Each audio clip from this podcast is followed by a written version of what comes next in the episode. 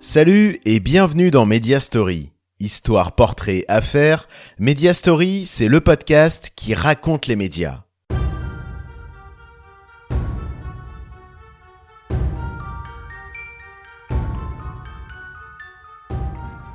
Aujourd'hui, voici la deuxième partie de notre hors-série consacrée à la télé des années quatre-vingt-dix.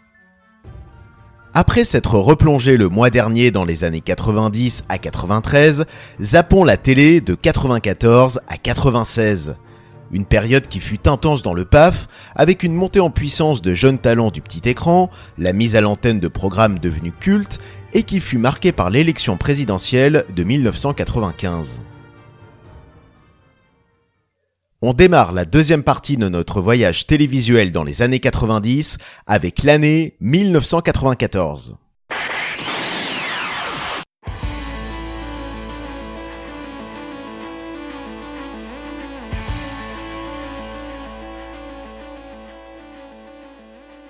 Nous voilà donc en mille neuf cent quatre-vingt-quatorze, l'année de l'inauguration du tunnel sous la Manche et celle où Paris Match sortait un gros scoop. La révélation de la fille cachée du président Mitterrand, Mazarine Pinjot. Au cinéma, le programme était chargé. La Cité de la Peur, Pulp Fiction, Léon, Forrest Gump, Le Roi Lion et The Mask. À la radio, on écoutait Ma Petite Entreprise d'Alain Bachung, Zombie des Cranberries et une chanson vraiment originale, Scatman. En télé, naissait la cinquième, dédiée au savoir et à la connaissance, aux antipodes de Feu La V dont elle reprenait le canal. Une autre chaîne de télé vit également le jour cette année-là.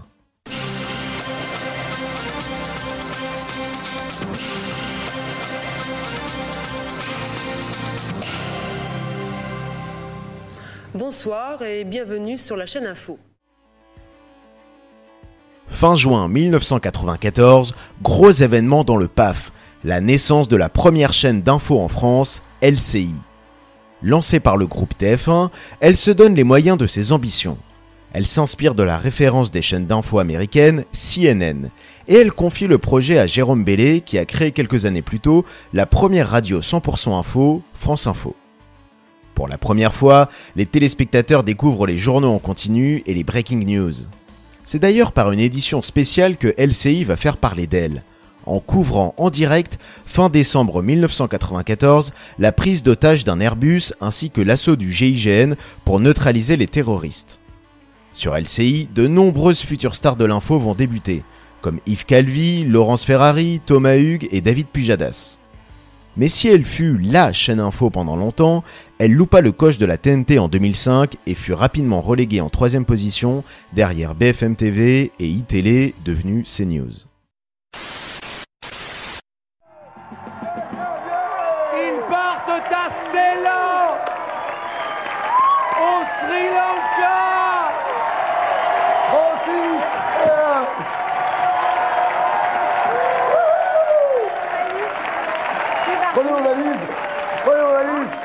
Ce soir, prenez vos passeports pendant une semaine. Attention à la brosse à dents.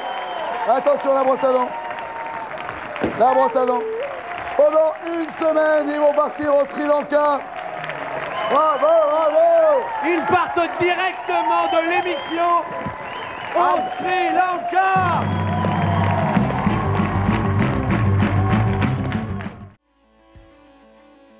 À la fin de l'année mille neuf cent quatre-vingt-treize, Jean-Pierre Elkabbach succède à Hervé Bourges à la tête de France Télé. Il a alors un but, contrer la toute-puissance de T F un. Pour ça, il va miser sur de nouveaux talents prometteurs, parmi eux Nagui. S'il a déjà fait ses armes à l'animation d'un jeu avec l'animation de Que le meilleur gagne sur la cinq puis sur la deux, il va chambouler les codes des jeux télé avec N'oubliez pas votre brosse à dents. Adapté d'une émission anglaise, le concept est de repousser les limites du genre. C'est un véritable show, un plateau gigantesque, des effets spéciaux, un public surexcité, une voix off déjantée, et qui n'était autre que Jean-Luc Reichmann, et un Nagui, accompagné de ses naguettes, plus en forme que jamais. Du côté des épreuves, c'était aussi du jamais vu. Se peindre le visage en bleu, se faire couper son pantalon, ou devoir casser des objets personnels. Tout était bon pour gagner. Une autre particularité du jeu, c'était l'interactivité avec le public. Chacun de ses membres était un candidat potentiel.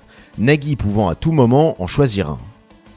Si l'émission s'attira les foudres du C S A, notamment quand Nagui choisit d'interroger son public avec un micro en forme de pistolet, les téléspectateurs, eux, adorent.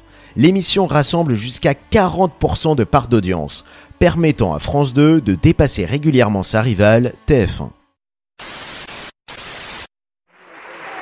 Alors, je sais que autour de cette table, vous aimez tous la pub. Il y en a même qui ont joué dans certaines publicités. Ah non T'es non, t'es non On va pas les remontrer, Jean-Marie. Ah on n'est pas là pour ça, ni vous, Ellie. On n'est pas là pour ça. Par contre, il y a une publicité dont Mimi m'a dit non, pas une où vous avez joué dedans. On la garde pour le bêtisier, celle qu'on a vue. Mais il y en a une que vous adorez tout particulièrement, c'est l'ami Ricoré. Ah oui, le soleil vient de se lever et il va bientôt arriver. L'ami Ricoré, il vient toujours au bon moment avec ses pains et ses croissants. Qu'est-ce qu'on a emballé là-dessus ? L'ami du petit déjeuner, l'ami Ricoré. Vous la connaissez cette publicité dans le public ? Vous la connaissez ? Parmi les autres poulains d'Elkabbach sur France deux à cette époque, il y avait Arthur. Celui qui s'était fait connaître comme l'animateur le plus con de la bande F M avait rêvé d'être le Howard Stern français avec un late show impertinent, l'émission impossible sur T F un. Mais ce fut un échec. Deux ans plus tard, c'est dans un style beaucoup plus consensuel qu'il fait son comeback dans le petit écran. Dans Les enfants de la télé, aux côtés d'un des monstres sacrés du P A F, Pierre Tchernia, il propose de revivre les archives cathodiques les plus marquantes en compagnie d'invités. La formule est efficace. Magic Tchernia est la caution historique, les invités assurent le show en se marrant autour des premières télés des uns et des autres, et Arthur orchestre le tout. Les téléspectateurs sont nombreux au rendez-vous, à tel point qu'Arthur héritera dès la rentrée dix-neuf cent quatre-vingt-quinze d'une grande case le samedi soir, plateau télé, avec pas moins de trois émissions, les enfants du zapping, les enfants du jeu et bien sûr les enfants de la télé. Aux côtés de Nagui et Jean-Luc Delarue, qui présentaient Ça se discute, Arthur a fait partie des jeunes talents prometteurs qui vont participer aux bonnes audiences de France deux. Mais bientôt, les choses vont changer. Mais nous en parlerons un peu plus tard dans notre épisode. En attendant, on file en dix-neuf cent quatre-vingt-quinze.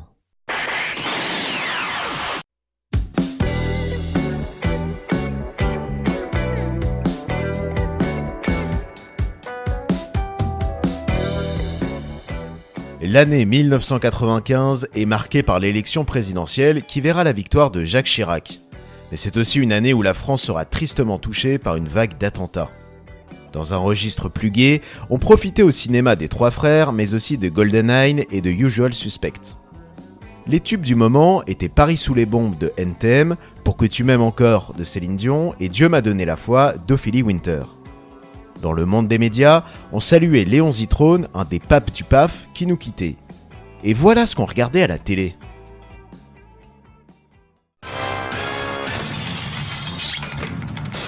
Le bar du Bébête Show. Un petit crème, s'il vous plaît. Avec un nuage de lait ? Ne me parlez pas de nuages aujourd'hui, hein. Ça y est, ça commence. J'avais arrêté les essais nucléaires. Et voilà, l'autre, il les reprend. Marquez, s'il se met à faire tout ce que vous n'avez pas fait... Là, il n'a pas fini. Ça, c'est vrai. Vous avez remarqué la simplicité de la conférence de presse, dépouillée à l'américaine. Ah, c'est plus un président, c'est un zazou. Dans les années quatre-vingt-dix, deux camps s'affrontaient, les pro-bébêtes et les pro-guignols. Car oui, les téléspectateurs avaient le choix chaque soir entre deux programmes satiriques incarnés par des marionnettes, les Guignols de l'info sur Canal plus, et le Bébête Show sur T F un. Ce sont les Bébêtes qui voient d'abord le jour, en dix-neuf cent quatre-vingt-deux. Directement inspiré du célèbre Muppet Show, le programme est lancé par le roi de la télé populaire des années quatre-vingt, Stéphane Collaro. Le principe était simple. S'inspirer des personnages du Muppet pour se moquer de la classe politique de l'époque. Ce qui donnera à Kermitterrand la grenouille pour Mitterrand, l'aigle Blackjack pour Jacques Chirac, Marchie la cochonne pour Georges Marchais, le morse pas de quoi pour Charles Pasqua ou l'angue de chèvre pour Jack Lang. Aux côtés de Collaro, dans l'équipe de l'émission, on retrouvait Jean Roucas et Jean Amadou. Autant dire que l'humour était dans l'esprit chansonnier. Visant un public populaire, le théâtre des Bébêtes était un bistrot. Si le programme était un vrai succès, la fin du mandat de Mitterrand va signifier aussi la fin du Bébête Show. Face à la concurrence des Guignols, beaucoup plus modernes, Collaro proposera à la rentrée mille neuf cent quatre-vingt-quatorze une nouvelle version où les marionnettes n'avaient plus l'apparence mi-humain, mi-animal. Mais ça ne fonctionnera pas et le bar du Bébête Show fermera ses portes fin juin mille neuf cent quatre-vingt-quinze. Alors monsieur Chirac, les derniers sondages vous sont extrêmement favorables. Mmh. Le dernier B V A vous donne même gagnant contre monsieur Balladur au deuxième tour à cinquante-neuf à quarante et un. Votre réaction ? Content. Enfin, vous savez, les sondages, ça va, ça vient. C'est un instantané ponctuel, à un moment donné de l'opinion, un temps T. Excusez-moi une seconde. Oh putain, c'est bon ! Un instantané. Oui. Et ça, c'est dans tous les sondages et dans tous les cas de figure, contre tous les candidats. Ah oui ? Putain. La campagne est encore longue, il faut raison garder... Tête froide conservée, et sa bouche point trop n'ouvrir. Voilà, pile poil. Excusez-moi une seconde. Ouais, putain, j'ai niqué couille molle !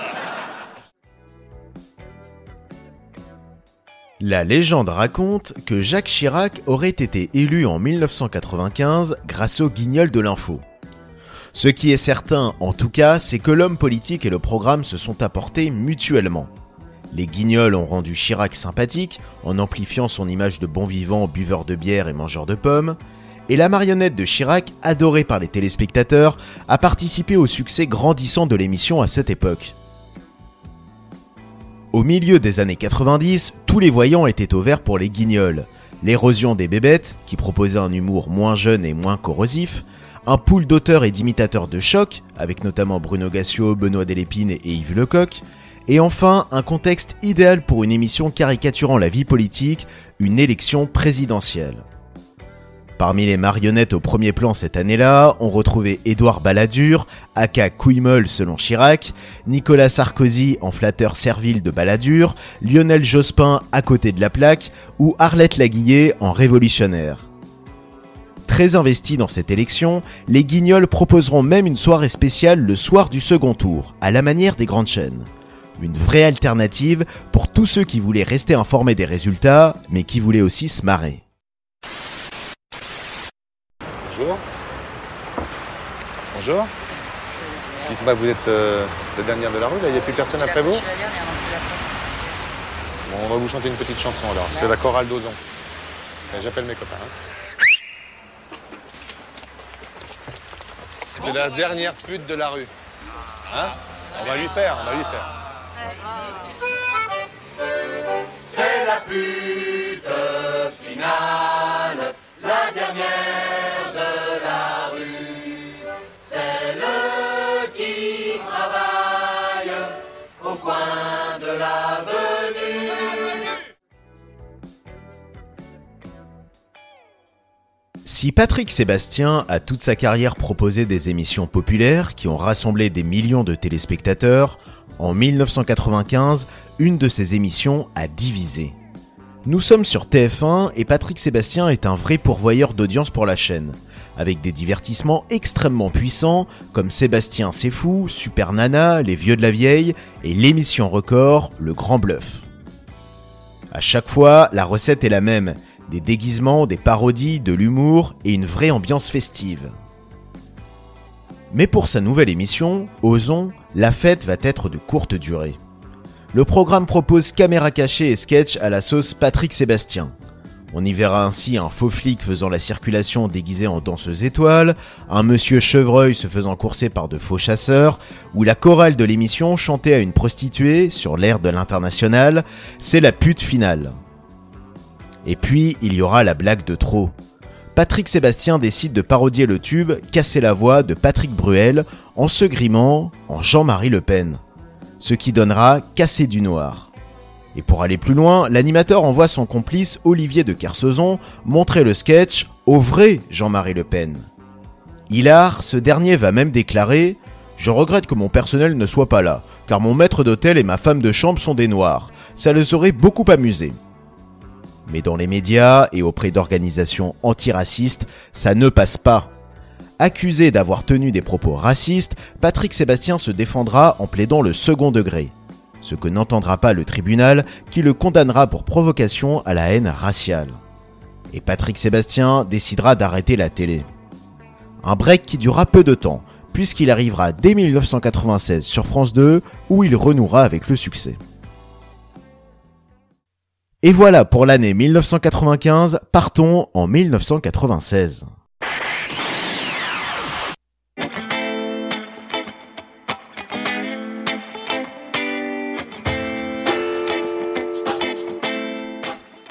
En mille neuf cent quatre-vingt-seize, l'écrivaine Marguerite Duras et l'ex-président de la République François Mitterrand s'en allaient. Dans les salles obscures, il y en avait pour tous les goûts. En famille, on allait voir Le Bossu de Notre-Dame et Toy Story. Les amateurs d'action regardaient le premier volet de la saga Mission Impossible, ceux de science-fiction Mars Attack et les plus courageux Scream. Côté musique, c'était le début de l'ère des boys bands, les To Be Free, J-Squad ou encore les Worlds Apart. Et voici ce qu'il se passait à la télé. Avec l'équipe de reporters de Télé Dimanche, nous allons examiner les raisons qui ont contraint Jean-Pierre Elkabbach à démissionner. Nous évoquerons son bilan et sa carrière. Nous reviendrons plus longuement sur sa dernière conférence de presse dans quelques instants avec le film de la dernière semaine. Auparavant, nous remontons un peu plus dans le temps. L'affaire Elkabbach a démarré le six novembre mille neuf cent quatre-vingt-quinze, lorsque le député U D F du Val-de-Marne, Alain Griottret, révèle le chiffre d'affaires des sociétés des animateurs-producteurs de France deux. C'est le point de départ. Puis à partir du douze avril de cette année, tout s'accélère. La crise éclate publiquement le vingt-huit. Christian Desplaces. Une affaire comme celle-là valait bien une édition spéciale, qui plus est pour une émission consacrée aux médias comme Télé Dimanche. Cette affaire, dite Elkabbach ou encore des animateurs-producteurs, va faire trembler France Télé. Si Jean-Pierre Elkabbach, son président, pouvait se vanter d'avoir réussi à faire passer en audience les chaînes publiques devant T F un, il fut mis à mal suite à des accusations d'un député. Ce dernier avait remarqué que des animateurs-producteurs travaillant pour France Télé, comme Nagui, Delarue et Arthur, s'étaient vus octroyer des contrats au montant faramineux. Elkabbach se retrouve donc à devoir s'expliquer sur sa gestion de l'argent public auprès de ses salariés, du C S A et des politiques. Devant l'ampleur de la polémique, il démissionnera en juin mille neuf cent quatre-vingt-seize. Il y avait donc de quoi dire ce jour-là dans Télé Dimanche, l'émission média de Canal plus. Diffusée tous les dimanches midi en clair, il s'agissait du premier magazine dédié à l'actu du petit écran. Aux commandes, on retrouvait Michel Denisot. Il recevait toutes celles et ceux qui faisaient la télé, proposait des reportages, le fameux zapping et les dernières infos du P A F présentées par un jeune débutant, Marc-Olivier Fogiel. Plein d'ambition, Fogiel sera le joker de Denisot et il le remplacera à la présentation de la case média de Canal quand ce dernier arrêtera Télé Dimanche. Ce sera la naissance de celui qu'on appellera bientôt le pitbull du P A F. Qu'est-ce que c'est là ? Qu'est-ce que vous faites là? Qui êtes-vous? Je suis inadmissible. Salut les vieux. Ça boum? S'il vous plaît, qu'est-ce que vous faites là? Non, non, te dérange pas. Vous savez qui on est? Euh... Ah, flûte. Le peuple. La France pour tous, ça vous rappelle quelque chose? C'est quoi ça? euh, Des croissants aux amandes. De chez Fauchon. Oui. Ben voyons. T'es pas fauché, toi. Hein? Goûte-moi ça, Vincent. Toi, la mèche folle. Tu peux me dire ce que t'as fait des promesses de ton euh, pote? J'en prie. C'est en cours, on va les tenir. Tu parleras quand t'auras sonné, gros tard. Oh merde, putain, Jean-Louis. Vous connaissez Pulp Fiction, mais connaissez-vous Pulp Fiction? Cette parodie du célèbre Tarantino va à la fois faire parler du nouveau programme de Carl Zéro sur Canal plus, le vrai journal, et en même temps, elle va le pénaliser. En effet, dans ce sketch, on voit les tueurs à gages du film se rendre à l'Élysée et descendre Jacques Chirac, alors président de la République, ainsi que son premier ministre, Alain Juppé, et son ministre de l'Intérieur, Jean-Louis Debré. La parodie ne fait pas rire le C S A, qui le fait savoir à Canal et qui décide de suspendre le vrai journal pendant un mois. Pendant cette suspension, la chaîne entend clarifier le contenu de sa nouvelle émission qui mêle vrais reportages et séquences réalisées avec trucage. Avec son vrai journal, Carl Zéro entendait dépoussiérer les magazines politiques. Point de vue subjectif, tutoiement de mise lors des interviews des figures politiques de l'époque et sketch détournant avec mordant la vie politique.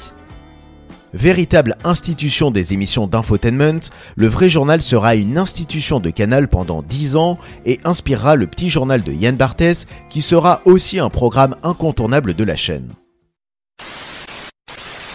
Puisque nous essayons de retrouver ce soir parmi vous qui est le champion ou la championne de billes, il y en a un. Qui est le kinésithérapeute? Qui est caméraman ici, c'est-à-dire cadreur hein, en français?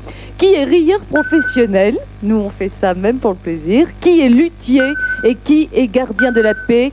Six invités, six vies à rendre à chacun. Nos invités sont vrais, ils sont nature, nous ne touchons pas à leur apparence. Si aujourd'hui en access sur France deux, il faut retrouver les paroles de chansons dont n'oubliez pas les paroles, au milieu des années quatre-vingt-dix, il fallait retrouver qui était qui. Adapté d'un jeu gallois, le principe de qui est qui était simple. Trois candidats faisaient face à six personnes. Les candidats avaient six propositions de métiers, de passions ou de particularités, et elles devaient les associer aux bonnes personnes. Pour tenter de savoir qui faisait quoi, des questions étaient posées aux six personnes, et elles devaient relever une épreuve de mise en situation. Séquence phare de l'émission et indissociable de Pépita, qui donnait de sa personne à chaque fois, elle permettait de savoir qui savait faire quoi. Forcément, ce qu'on préférait en tant que téléspectateur, c'était quand le candidat s'était trompé. C'était l'occasion de voir une caméraman dans la peau d'une kiné ou un vendeur de voitures s'essayer à l'accordéon. Fort de ses succès d'audience, Qui est qui est resté à l'antenne jusqu'en deux mille deux. L'émission a failli revoir le jour avec Christophe de Chavannes à l'animation en deux mille dix-sept, mais le projet est resté dans les cartons.